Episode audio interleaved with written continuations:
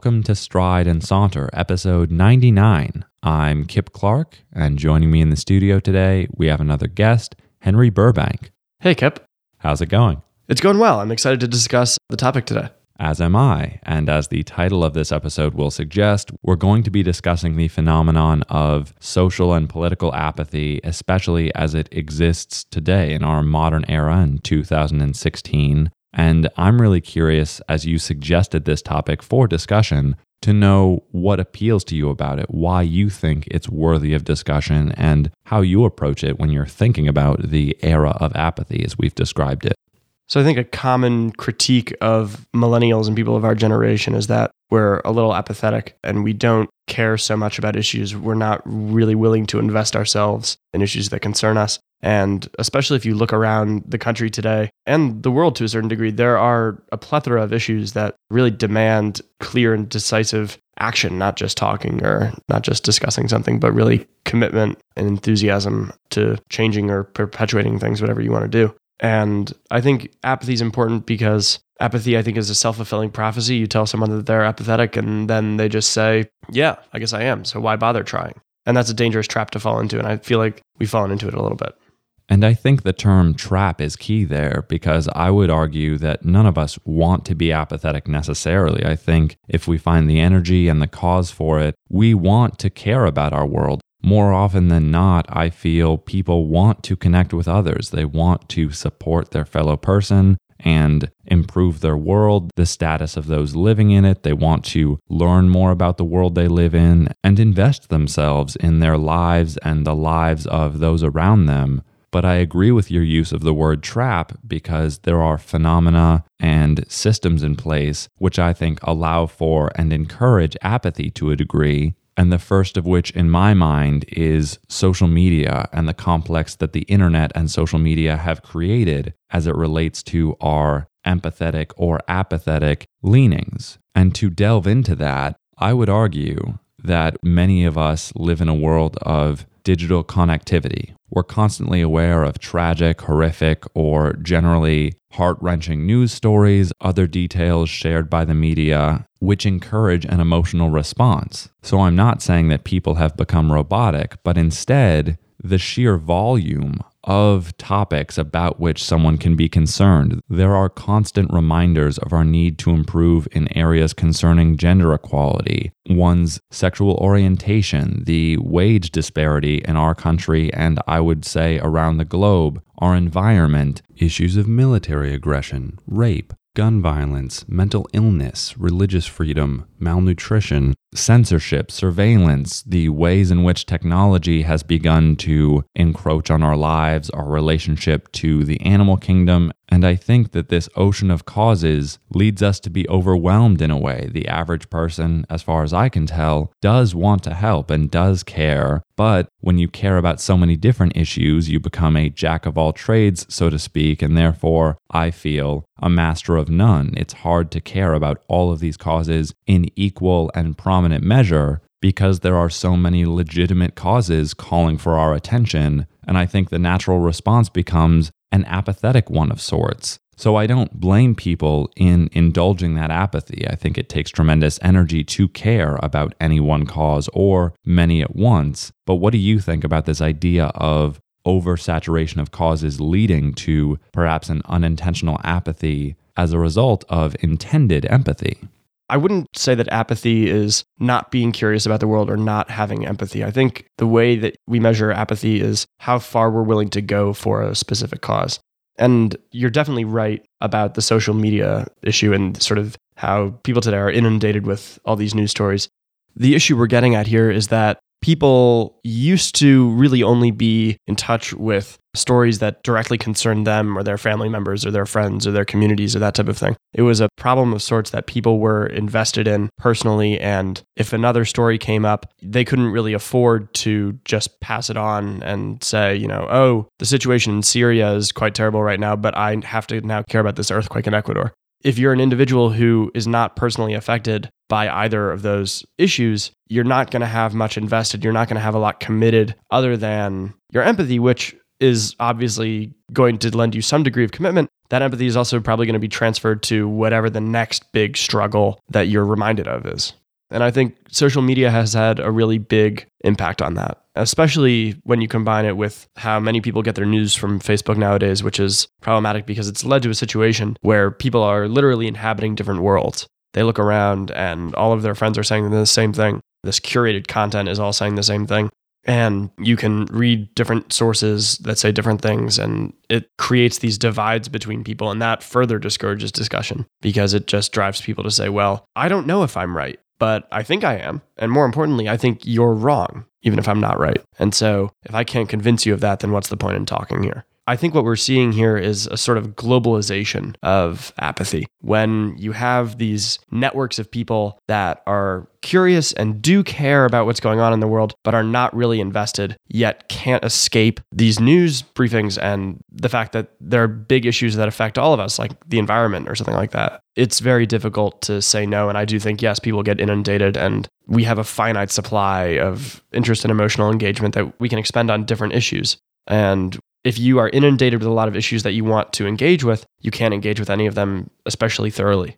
I agree. And I'm especially happy that you bring up this curated content on a lot of social media, Facebook very prominently, because I think apathy is not only emotional engagement, but one's curiosity and interest. And at a certain point, after being met with the same information, whether it's tragic and you feel helpless to change it, or whether it's encouraging your personal stances and perhaps political or social beliefs, I also think it's natural to stop caring because that space in your emotional spectrum is a given value. You know how you feel about it. And so you might tell yourself, why bother looking any further? I know how I feel. And gradually, that certainty, I believe, can settle into a state of apathy. And as far as global issues, I do think our modern era in connecting all of us is great. And Barack Obama once said, that our values call upon us to care about people we may never meet, which I think is encouraging, and if I dare say it, a very millennial idea.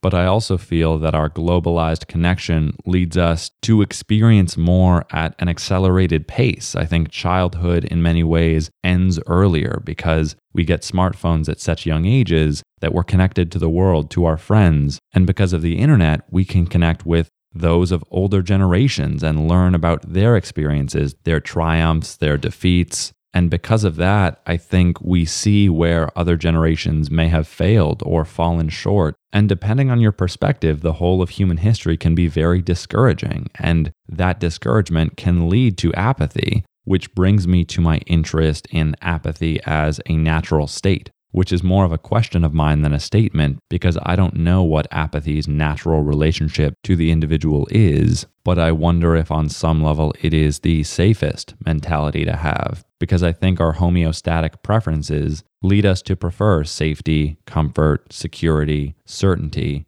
in what we encounter and in who we are. And I'd be very interested to know if you think, on some level, it is natural to tend towards apathy in the same way that the body or the mind might tend toward decay if you don't pay attention to their upkeep and maintenance.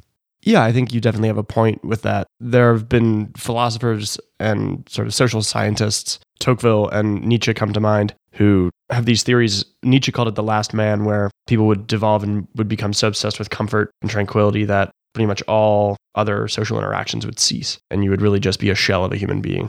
Tocqueville had a somewhat different but still similar impression of things. And he actually said that he thought that the United States would go down this road where community institutions would decay and people wouldn't care about each other as much anymore. And it would really be a shell of a society. And so I definitely think that you're right that apathy can be reached, but I don't think that it's a natural state. I think that's a bit of a pessimistic way to view things, which doesn't mean that it's wrong, but I'd prefer to not think of it in that way.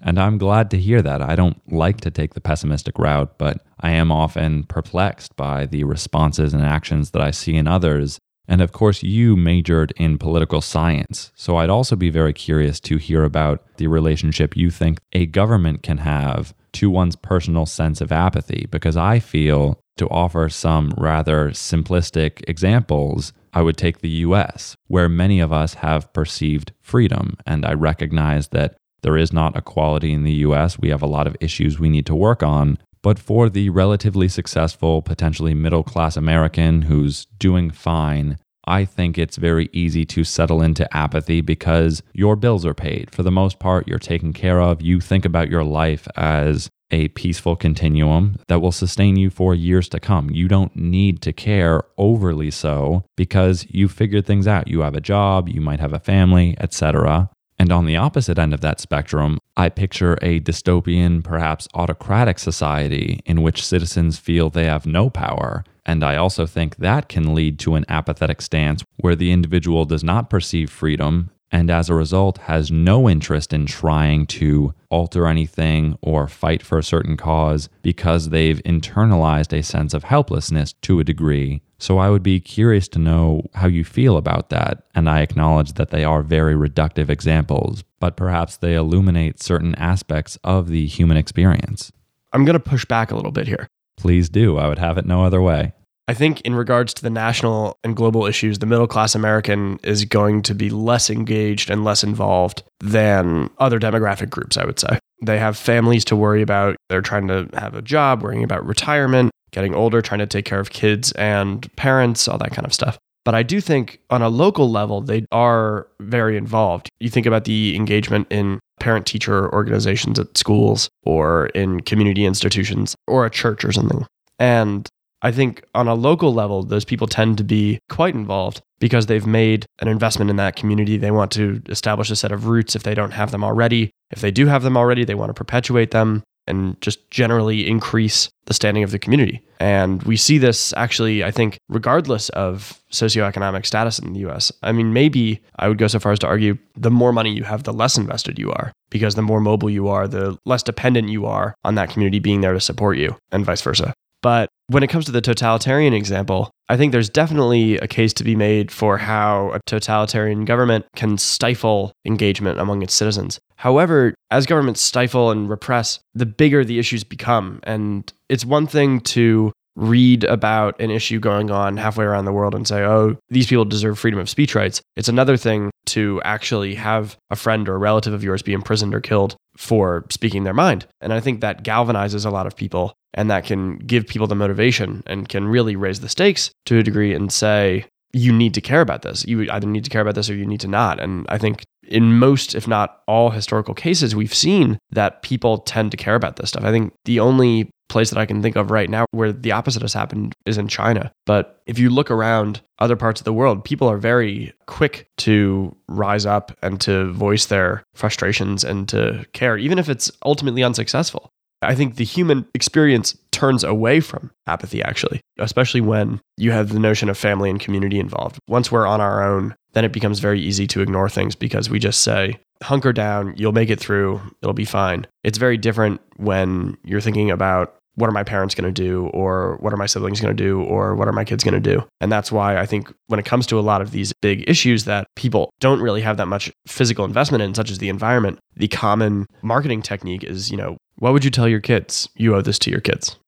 And in that description you bring up caring as almost an end in and of itself, something worthy of your time, whether or not it's successful, as you said, something inherent in people that wants to care and wants to demonstrate certain emotional stances towards things. Do you think one reason we might see a trend in apathy is that our world is trending away from processes and intentions and more towards outcomes and products? By which I mean to say, I've noticed certain people who are so focused on goals, how something is going to turn out, what the end result is going to be, that they are not focused on the journey, how we get there. All of which I think can be simplified into the caring part of the equation and the more cold or potentially apathetic part at the very end. What is the bottom line? What is the end of that sentence? How will this turn out?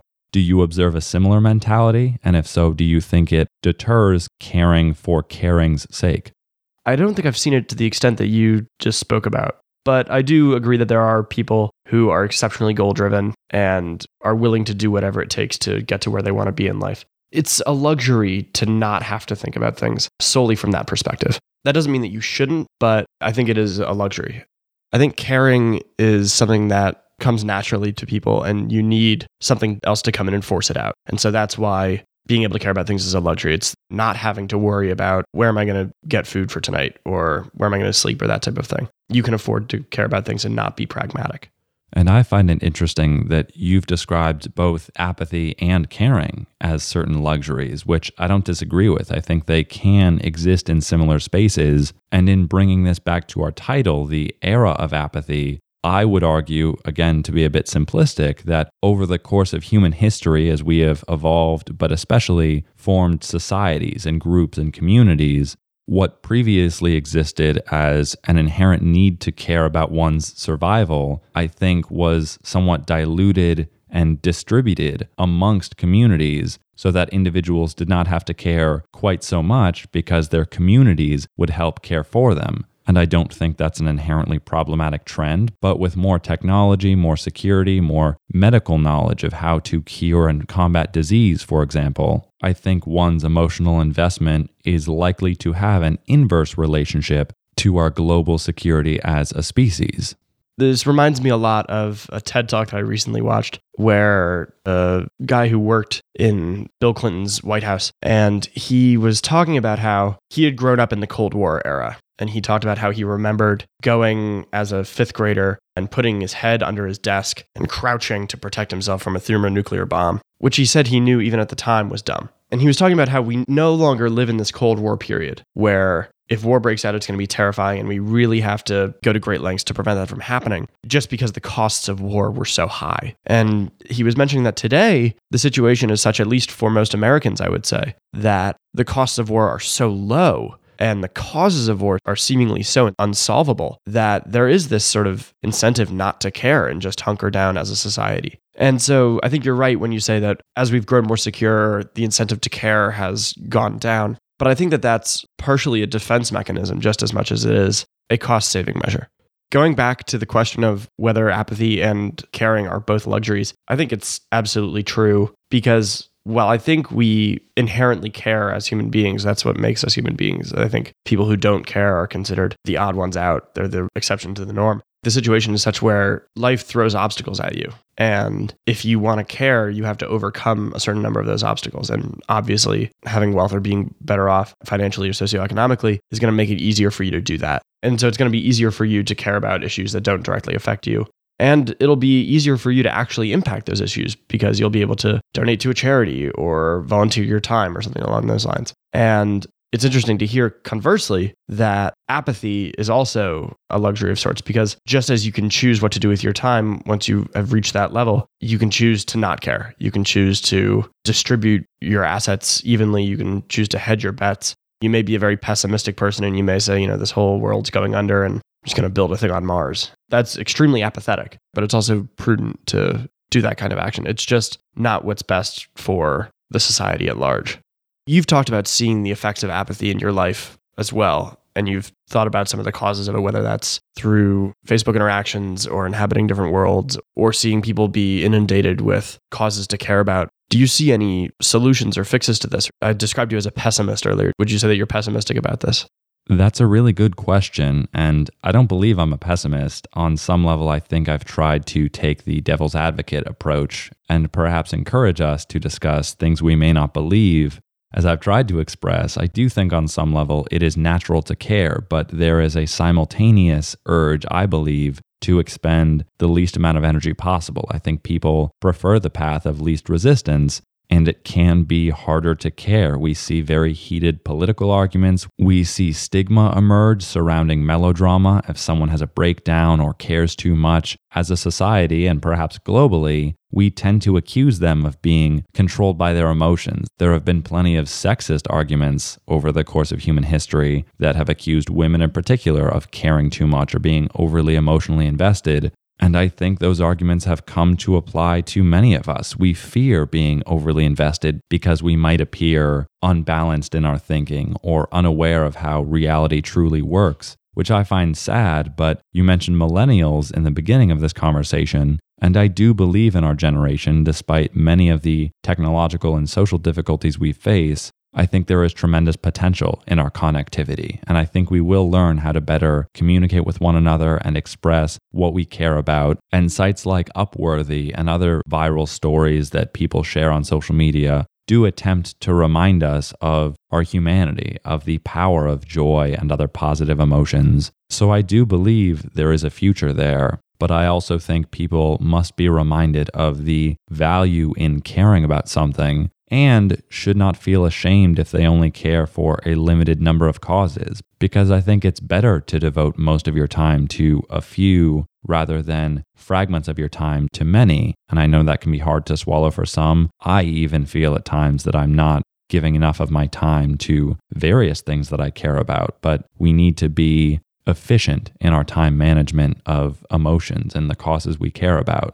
I also think there's hope in personal independence, which I think many people are coming to realize in this day and age that the individual is very capable. And I think a danger of apathy, in addition to our desire to care, leads us to be emotionally manipulated by public figures. I'm picturing politicians who claim to have a solution for our apathy. They give us a clear cause, they give us clear rhetoric and ideals that we can also stand for because they promise results if we give them our emotional support. And I think that's one reason candidates like Donald Trump have risen in popularity because people are told that if they care, we will see results. People become the metaphorical Excalibur and therefore beholden to Whoever removes the sword from the stone, so to speak, whoever can shake them out of apathy, becomes a figurehead of sorts, a leader to the previously apathetic group, which is understandable. We're social beings and I think crave leadership, but I would encourage people to be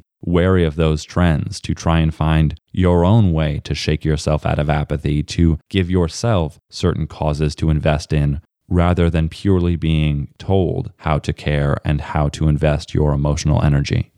And I don't think that it's limited to Donald Trump in just this regard, which I know is maybe not the most popular thing to say. Well, I like him a lot. I think that Bernie has done a lot of the same stuff where he's taken a rich cross section of the American population. Pundits will always say that they don't have a whole lot in common, but they rally around this guy because he's fighting for them and he's given people something to care about. He's trying to inspire this political revolution among the country. And I think that that rhetoric alone is enough to say that apathetic voters definitely are a target and can be wielded as a tool for politicians who want to bring about change. Now, I don't know if that is necessarily a bad thing, but it's certainly a tool for which politicians and other figures can mobilize people and A, change a situation, and B, give people who might not have cared so much anymore a reason to stand for something. And I think at the end of the day, that's what a lot of people want. I think people are sort of crying out for that.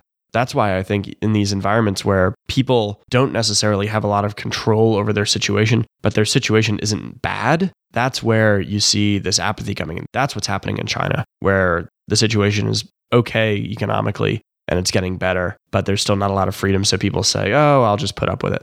I think you see this in places like Kenyon, the college where you and I recently graduated from, where you have very low turnout and engagement with student government issues because it's not the easiest thing in the world to change. They're not simple problems, but at the end of the day, life's pretty good. And so the risk reward calculation is different versus if you are in an environment where people are getting killed for speaking their minds or writing something in a newspaper. And before we close the episode, what are some things you would like the audience to consider after listening to this discussion? I would say it's important to think about the community in which you live and your networks there because historically that has always been the basis of our political engagement. And I think moving forward, while it's very easy to be distracted from local issues, those are the issues that are going to affect you and the people that you care about the most. They're going to affect the availability of jobs, the quality of education, infrastructure, whether you can rely on the police forces or not. While it's easy and it feels good to really invest oneself in issues that are far away and maybe exotic and exciting, it is oftentimes the local issues where people can have the most impact on the questions that impact their lives. I agree. I would definitely encourage people to think on local levels, or if they are engaged in more international or remote causes, why they invest their emotional energy as they do. And I would also encourage people to think about shame they might receive for not caring about certain causes and whether or not that is a legitimate way to persuade someone to invest their emotional energy into your cause of interest. I would also be curious to hear from older listeners as well as younger listeners and what trends you might see in terms of generation, age, as well as to our international listeners, what you think cultural and national differences do to sculpt our emotional or apathetic states of mind. And Henry, I'd like to thank you very much for sharing your thoughts and discussing this today. Thank you for having me, Kip. It was my pleasure. But of course, we want this to be a conversation among, not simply a conversation between. Ours are only two voices, and we would genuinely love to hear what you think and what you have to say. So if you have any opinions, feedback, comments, or input of any kind, please reach out to us. You can connect with us on Twitter or on Facebook, where if you like our page, you'll receive weekly updates when we post new episodes. You can also email us via strideandsaunter at gmail.com. And if you enjoyed this episode, consider subscribing to as well as reviewing the show and sharing it with someone you think might enjoy it and get something out of it. And as always, we thank you very much for listening. And from thought to word and voice to ear, this is Kip Clark signing off.